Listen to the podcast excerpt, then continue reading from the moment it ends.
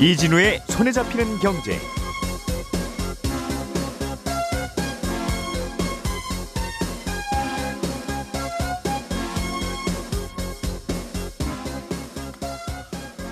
안녕하십니까 이진우입니다. 화물연대 파업이 길어지고 있습니다. 정부가 협상을 계속 하고는 있는데 별 진전은 없습니다. 그러면서 장기화할 우려도 나오고 있는데 화물연대 파업 소식 잠시 후에 좀 전해드리겠고요.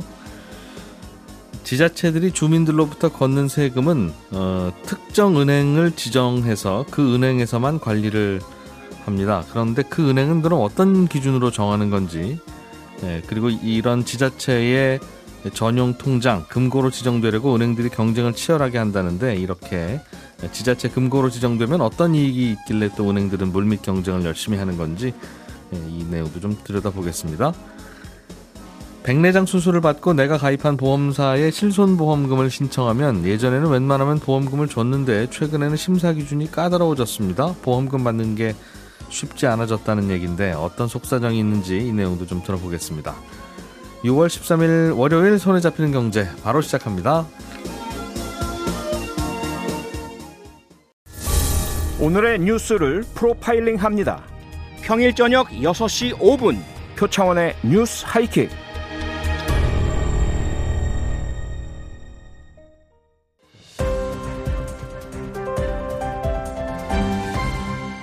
이진우의 손에 잡히는 경제.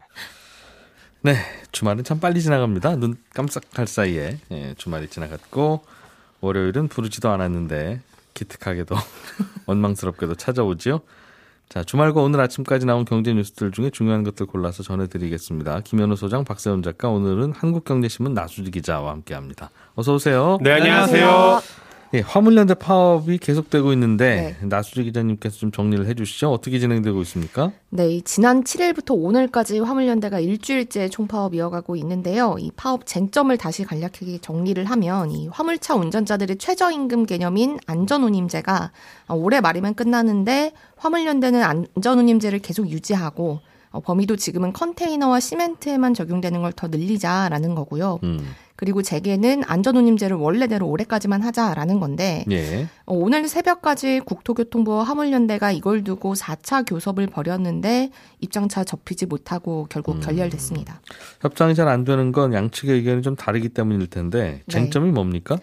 이 과정에서 흘러나온 얘기를 조금 종합을 해보면요. 어, 정부는 안전운임제가 올해로 끝나는데 이거를 몇 년 더 연장을 하자라는 거고 음. 화물연대는 아예 이 일몰제라는 것 자체를 없애서 안전운임제가 계속 유지될 수 있게 하자 이런 입장에서 협상을 이어가고 있다고 하는데 음.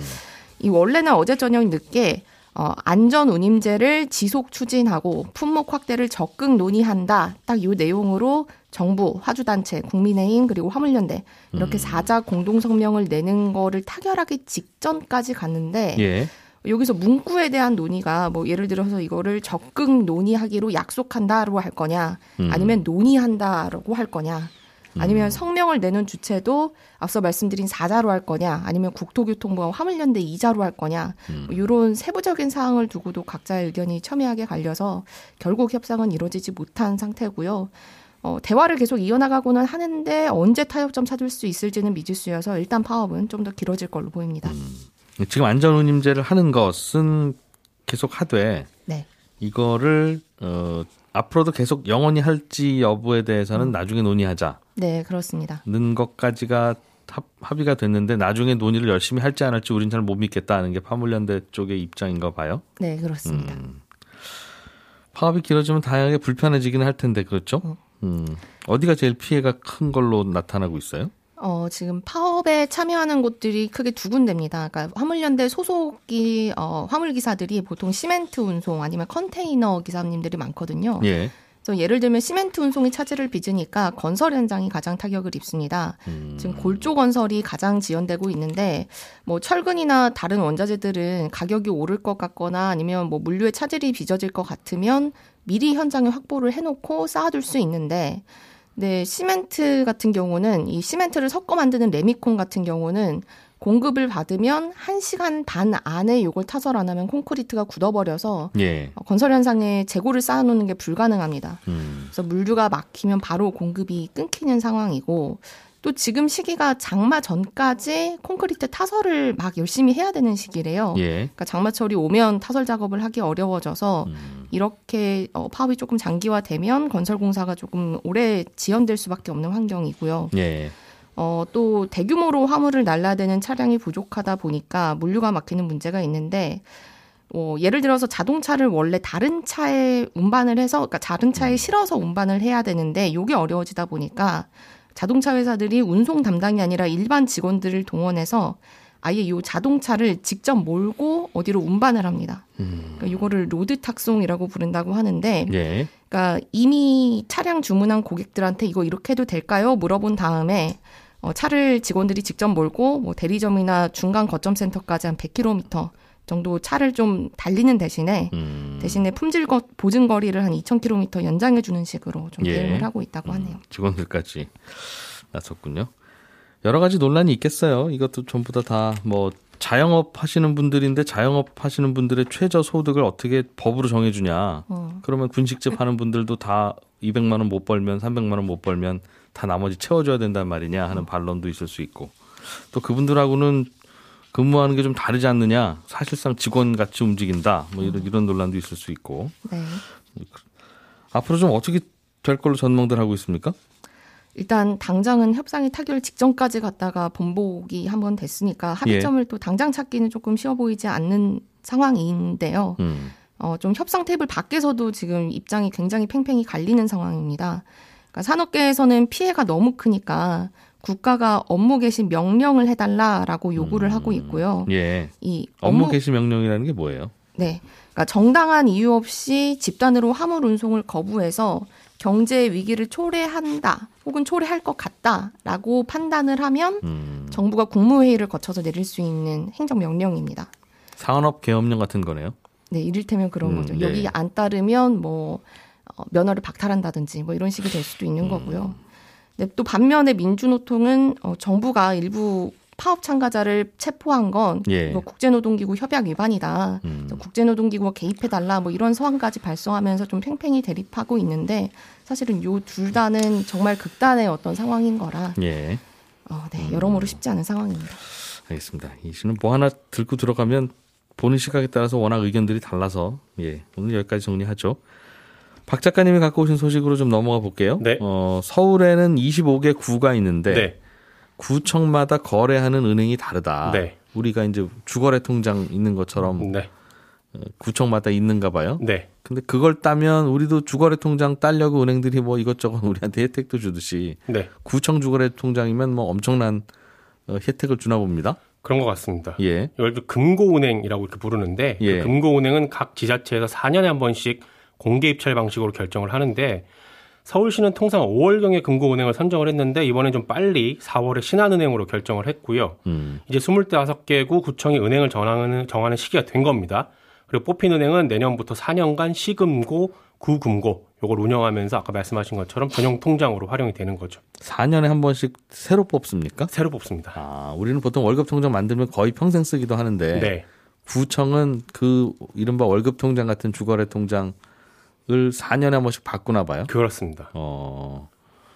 서울시 같은 경우가 가장 관심일 텐데 서울시는 네. 지금은 어디 거 써요? 그러면? 사- 지금은 아 이게 1금고, 2금고가 나눠져 있는데 예. 뭐 1금고는 시- 아 이건 좀 헷갈립니다. 어쨌든 예. 신한 우리가 나눠서 하고 있고 예, 예. 이제는 내년부터는 1금고, 2금고 전부 다 신한은행이 맞는 걸로 음, 결정이 됐습니다. 그렇군요. 이 그럼 뭘 기준으로 뽑습니까? 이거는 음 되면 참 좋긴 할 텐데 은행 입장에서는 네. 일단 기분이 좋죠. 기도 하고 돈이 일단은 남는 돈 이런 거 뭐든 다 그쪽으로 갈 거 아니겠어요. 그렇습니다. 그렇다고 그거를 뭐 시나 구가 정기 적금을 할 리도 없고 네. 정기 예금을 할 리도 없고 거의 수시 입출금으로 넣어둘 텐데 네. 그러면 이것저것 굉장히 괜찮을 것 같은데요. 그렇습니다. 예. 평가를 어떻게 하냐면 행정안전부에서 만든 배점표가 있거든요. 예. 여기에 보면 은행들 신용도 뭐 재무구조 안전성, 시민이용 편의성 이런 게 항목으로 들어가 있는데 예. 사실 이건 어느 은행이든 비슷하게 우수하게 나올 거예요. 음. 그래서 이 평가 항목들은 변별력이 별로 없을 것 같고 그러면 어디서 당락이 갈리느냐? 제가 여기저기 좀 물어보니까 결정적인 건 크게 두 가지로 보입니다. 예. 하나는 아까 말씀하신 것처럼 시나 구 예산에서 여유 자금이 생기면 은행에 단기 예금을 하게 됩니다. 수시 입출금. 네. 네. 이때 예금 금리를 그럼 얼마로 해줄 거냐? 아, 이걸 협상하는 모양이에요. 협상합니다. 아. 써냅니다. 예. 은행들끼리는 비밀로 하되 어쨌든 가장 높은 걸 써내는 쪽으로 배점을 많이 주게끔. 저희는 수시. 입출금은 0.1%도 안 됩니다. 그럼 그건 일반 손님한테 적용하는 거고요. 그렇죠. 아, 우리한테 얼마 줄 거냐니까요. 네, 그겁니다. 그래서 이번에 어, 서울시 금고로 예. 선정된 신한은행이 이자를 얼마나 주기로 했는지 서울시에 물어봤는데 요 내용은 비공개 대상 정보라고 해서 밝힐 수가 없다고 합니다. 은행의 전, 영업 전력이라서 예. 밝힐 수 없다고 하고요. 밝히는 순간 일반 소비자가 기분 나쁘죠? 그럴 수 있습니다. 네. 그리고 두 번째가 출연금의 규모인데 이 예. 출연금이라는 건 쉽게 말해서 시 금고 운영하는 4년 동안 서울시에 얼마를 낼 거냐라는 겁니다. 네? 그러- 4년간 서울시에 돈을 낸다고요? 네 출연금이라는 명목으로 아. 뭐 협력 사업 이렇게 들어가 있긴 한데 예. 쉽게 표현해서 이렇게 말씀을 드리는 겁니다. 결국 돈 많이 주겠다는 은행한테 네. 주겠다는 거네요. 그렇습니다. 그런데 아. 이 출연금이 4년 전에 크게 문제가 됐던 적이 있거든요.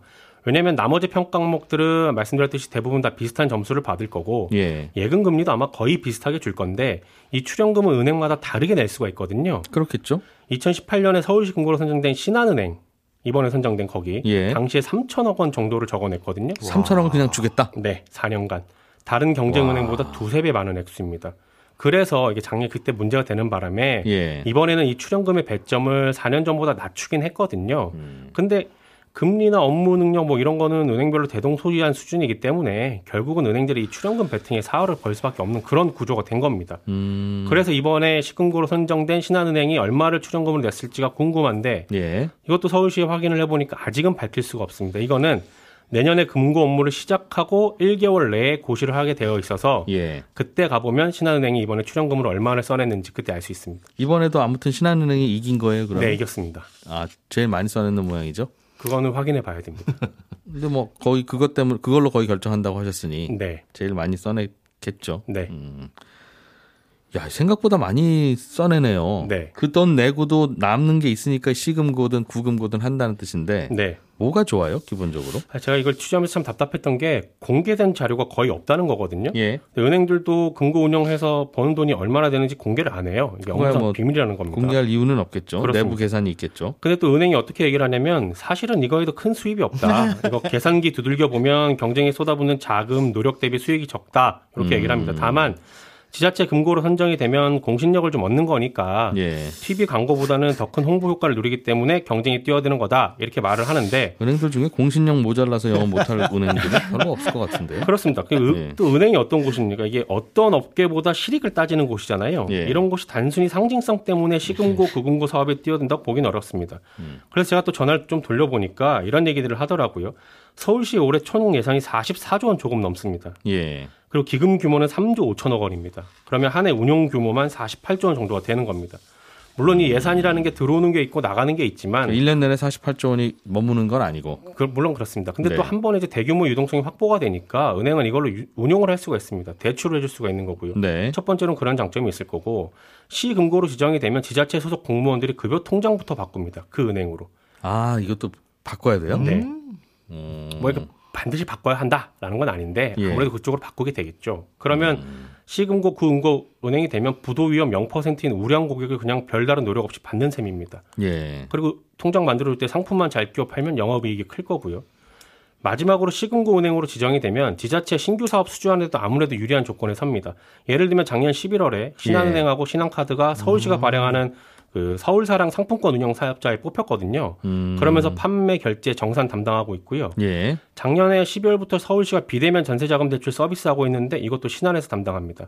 서울시가 신사업을 추진을 한다라는 걸 알게 되면 거기에 바로 말, 발맞춰서 대응을 할 수 있고요. 서울시 사업을 따와서 수익을 낼 수가 있는 겁니다. 음. 이게 가능한 게 바로 금고은행만이 누릴 수 있는 혜택이라는 건데 물론 여기에 대해서 서울시는 시금고라고 해서 특별히 더 점수를 주는 건 아니다. 적절한 평가를 거쳐서 공정하게 선발을 하는 거다 라고 얘기는 합니다. 야.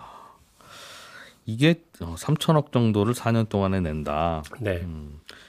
월- 원래 예전부터 이렇게 출연금 냈는지 모르겠지만 예전에는 그냥 에 그냥 당신 은행이 하십시오. 네. 했을 것 했, 했던 시기가 있을 것 같은데. 거기까지는 저도 잘 모르겠습니다. 아, 그때는 정말 엄청났겠군요. 네, 엄청났습니다. 그래서 이게 국정감사에서도 지적이 되고요. 예. 그래서 이번 같은 경우에도 뭐 은행의 총뭐 자본금의 몇 퍼센트 뭐 이런 식으로 제한을 하기도 하고 배점을 낮추기도 했지만 예. 아까 말씀드렸듯이 이게 뽑는 구조 자체가 다른 부분에서 별로 변별력 차이가 날 게 없거든요. 예. 뭐 예를 들면 ATM 개수 같은 걸로 한다고 하더라도 별로 차이 안 납니다. 음. 그럼 결국은 출연금에서 당락이 갈릴 수밖에 없는 구조기 때문에 이 부분은 한번 더 들여다볼 필요가 있지 않나라는 생각을 뭐 취재하면서 했습니다. 은행들이 하는 이유가 이거 하는 이유가 돈 벌려고 하는 거라면 네, 음, 버는 돈의 상당 부분은 가- 갖고 와라. 네, 어 이거는 우리가 뭘 어디 정하느냐에 따라서 달라지는 거니까 네. 당연히 이제 그렇게 되겠죠. 네. 음. 예, 재밌는 구조군요. 김현우 소장님, 네. 화물연대 파업에 대한 의견은 안 묻겠습니다. 잘 해결됐으면 좋겠습니다. 예. 최근에 백내장 수술과 관련해서 예. 실손보험금 청구가 꽤 까다로워졌어요. 네, 그렇습니다. 계약자가 보험금 청구를 했는데 그 내용이 뭔가 미심쩍다 하면은 보험사에서는 음. 손해사정인을 선임하세요. 그래서 그 비용은 저희가 될 테니 정확하게 앞뒤 전후 사정을 가린 다음에 보험금 지급 여부를 결정하겠습니다라고 안내합니다.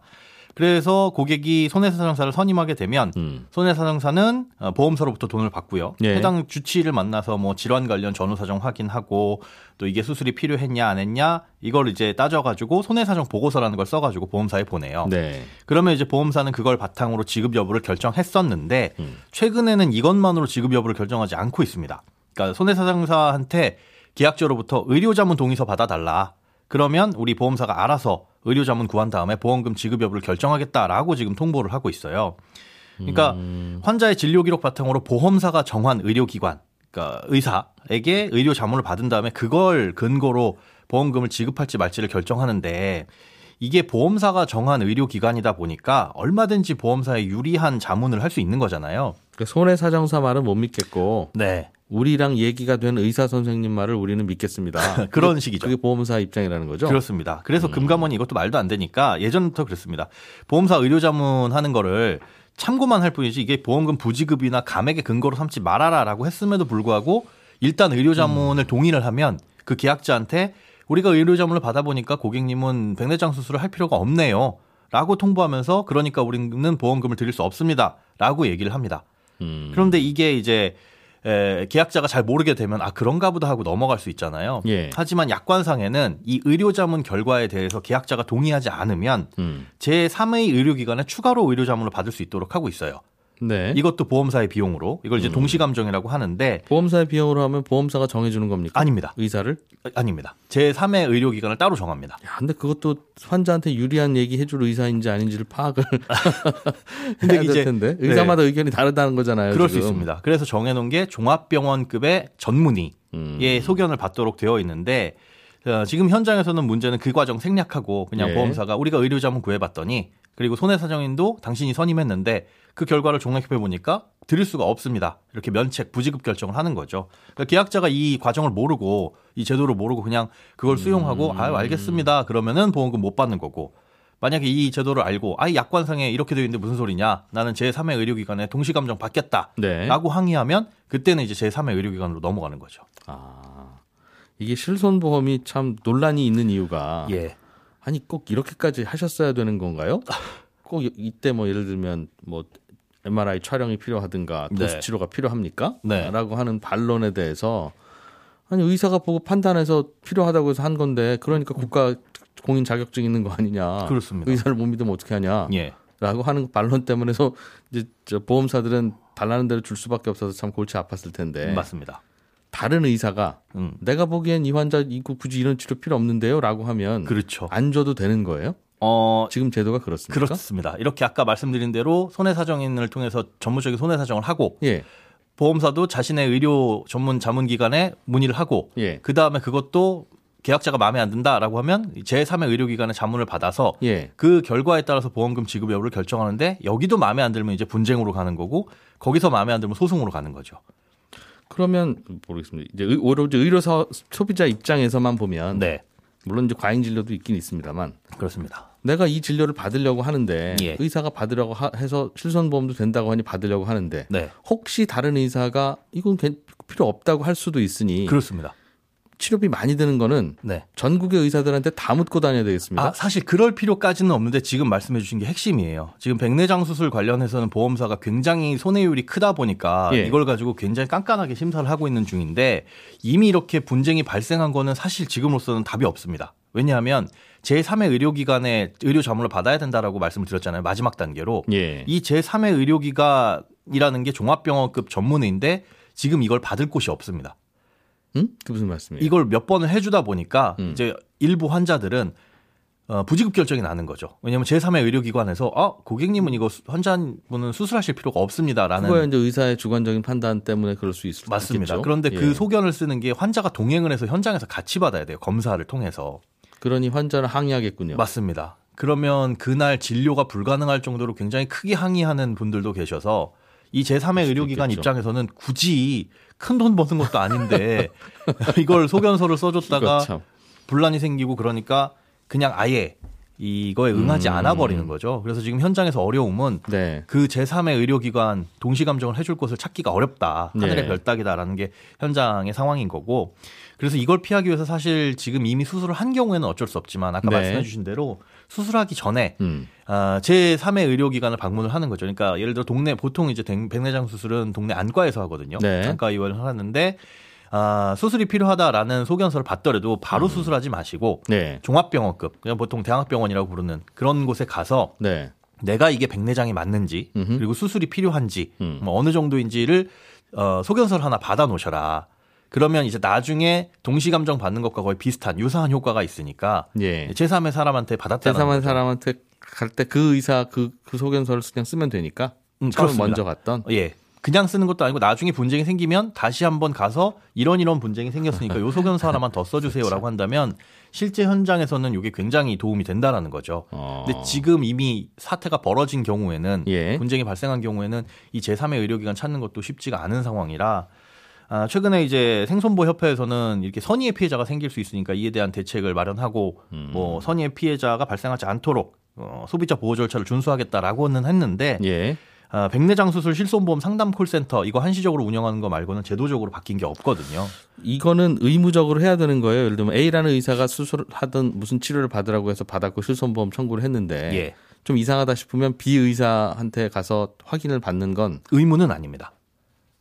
그런데 그 비의사라는 게 종합병원급의 전문의에게 받아놓으면 예. 나중에 혹시나 분쟁이 발생을 했을 때 음. 계약자에게 굉장히 유리한 쪽으로 적용을 할 수 있다. 아니, 제 말씀은 예. 보험회사가 우리 네. 못 믿겠다 다른 의사한테 보자라고 할때 환자가 응해야 되냐는 질문입니다. 아 그걸 이제 동의하지 않으면 지급 여부를 결정 안 해버립니다. 지급을 안 해요? 지급 여부 결정을 그렇죠. 안 해요? 그게 그 말인 거죠. 아 계속 미룬다? 네. 보험금 심사 자체가 근데 보험금을 줘야 할 때 안 주면 금감원이 주도록 해야 되는 거 아니에요? 맞습니다. 심사가 끝나게 되면 이제 만약에 그 줘야 되는데 안 줬던 그 기간만큼은 이자를 불이해서 주도록 되어 있어요. 그러니까 보험사가 그냥 무작정 안 줄 수는 없는데 충분히 의심이 되는 사례는 지금은 안 주고 있다라는 거죠. 계속 기다리면 소비자는 받겠네요. 어, 이긴다면 받을 수 있습니다.